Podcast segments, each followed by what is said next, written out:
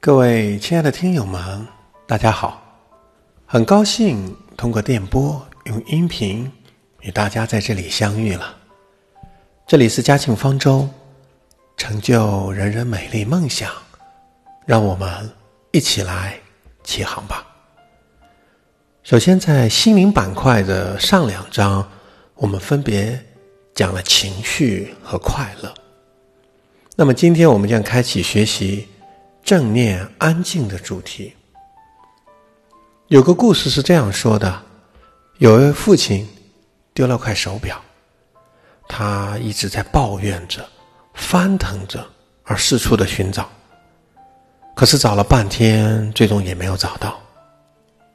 等到他出去了，他的儿子悄悄的走进屋，而不一小会儿，就找到了手表。那父亲就问。怎么找到的呢？儿子回答说：“我就安静的坐着，一会儿就听到了滴答滴答的声音，表就找到了。”来，我们一起来看一下，是不是我们越是焦虑的寻找，就越找不到自己想要的呢？而只有平静下来，那么才会听到自己内心的声音。正念大师乔卡巴金是这样说的：“当你不能全身心的参与当下，如梦游般的生活，那便与你努努力的目标是背道相驰的。那与你的健康、幸福、满足都是背道相驰的。是的，现今我们这个世界很嘈杂，环境呢也很喧嚣。”大多数人都在忙碌，而停下来的人却很少。亲爱的听友们，你的日常是否充满着忙碌、压力、矛盾，还有思虑呢？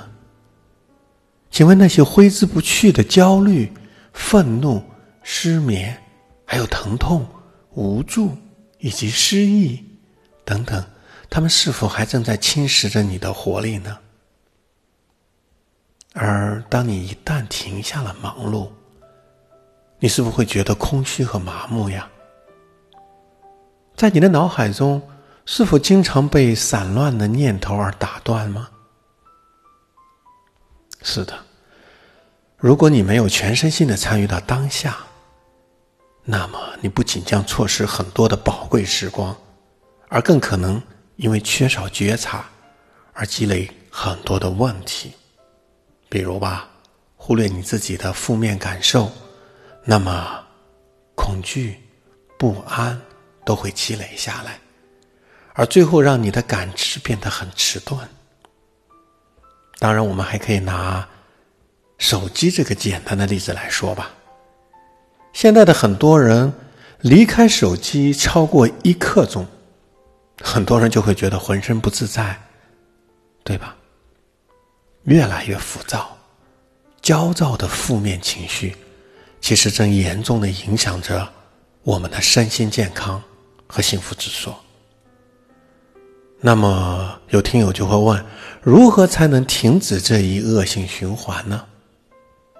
那么，今天我们就要好好的先谈一下我们的情绪来源的物理载体，它叫杏仁核。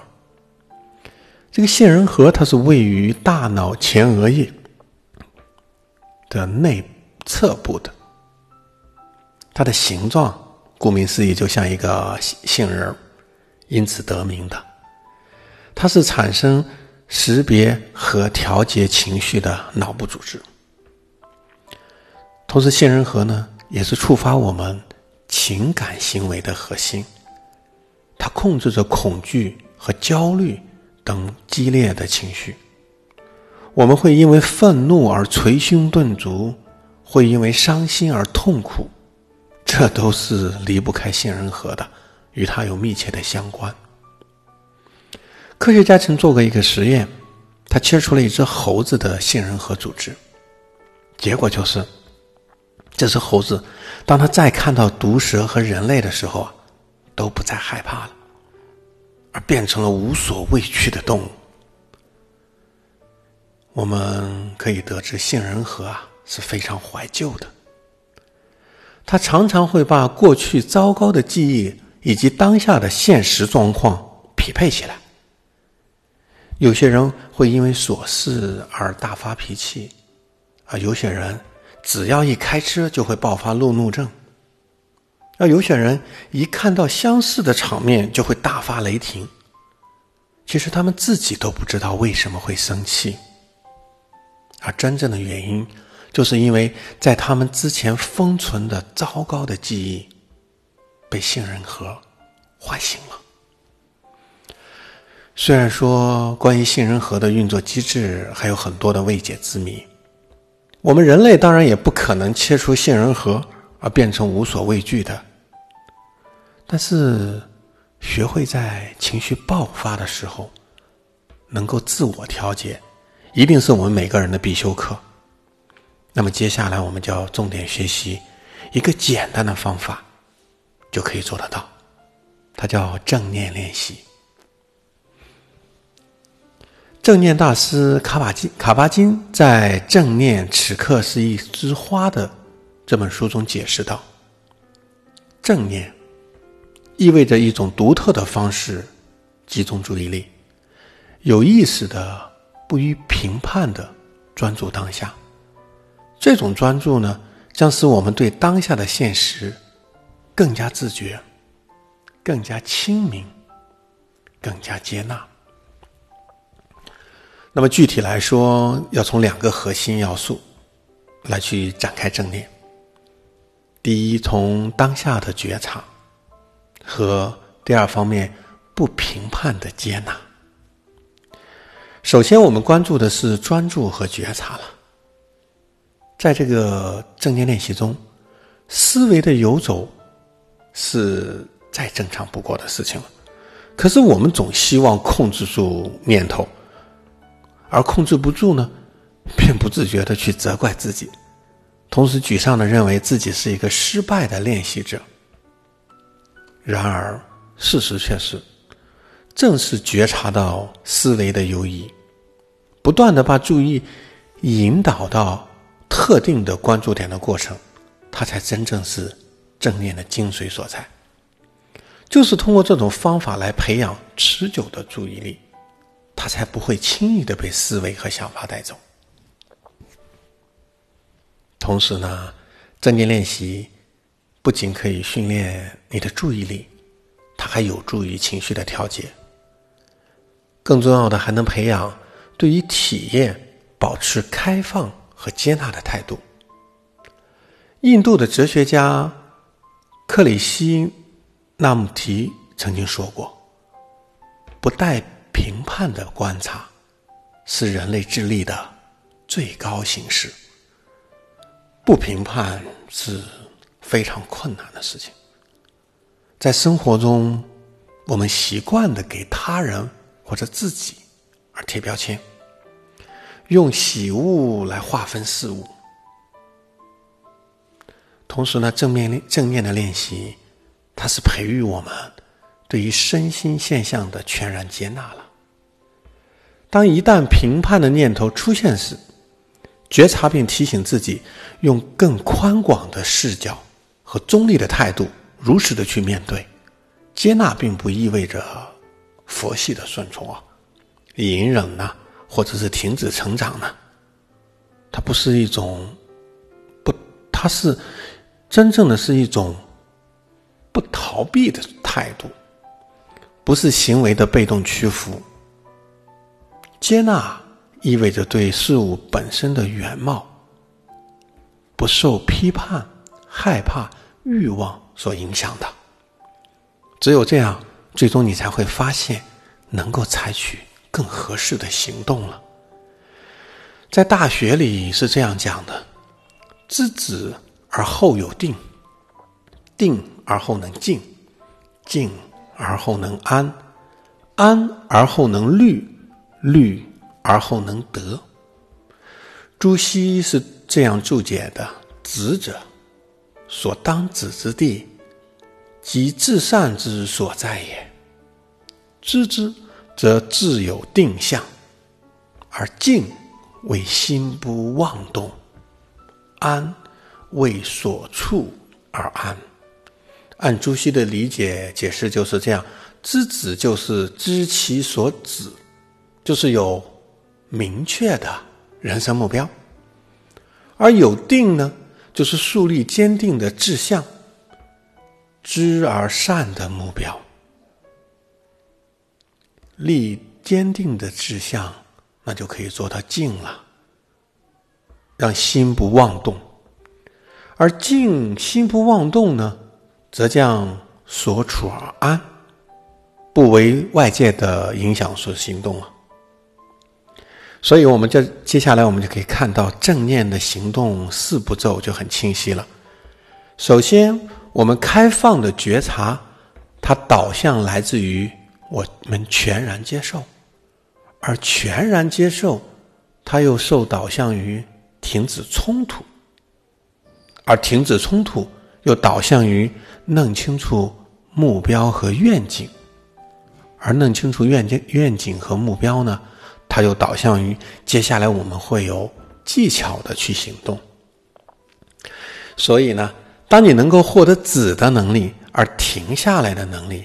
以及觉察的能力的时候呢，它其实啊，并不是意味着你不去做，也并不并不是意味着你不细想，而其实是停下来，过滤那些情绪，还有我们之前的惯性，我们才能采取更有效的行动。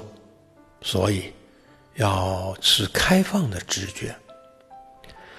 爱默生说过一句话：“人生。”不就是个人视视野的角度，而除此之外还有什么呢？那其实也就是说，如果我们能够不断的放大我们的视野，我们就会变得和别人不一样啊。而怎么样才能放大我们的视野呢？接下来我们可以通过下面一则印度的一个寓言故事来解释。在印度有一种。我们知道，把黏黏的柏油铺在路上，而做的一个捕猴陷阱，就是我们知道铺马路上面的黏黏的柏油，当猴子啊一脚踩上去，那第一只脚很快就被粘住了，对吧？它的第一反应，猴子就是要为了尽快的要脱身，所以他就会用一只手去拉这一只被粘住的脚。结果你发现，这只手也被粘进去了。然后呢，手也在里面拼命的挣扎。然后呢，身子最后也被粘进去了。原来我们的视野啊，也像这只猴子，不能总在同样一块被粘的难解的方寸之间来回打转呢。是不是应该先停下来，观察一下，觉知而等待机会呢？可以找到你就近的树枝，朝相反的方向拉回来啊，或者可以寻求身边的人来帮忙。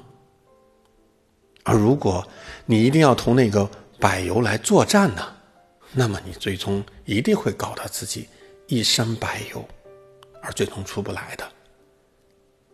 停下来，觉知。就是正正念带给我们的最好的方法。那么最后也祝愿我们所有的听友能够在方寸之间，给自己的内心和世界都降噪，让你的心灵重归正念。而你的心一旦打开了，喜乐和平安都将充满着你们。明天。我们会一起学习第三十九天消除压力。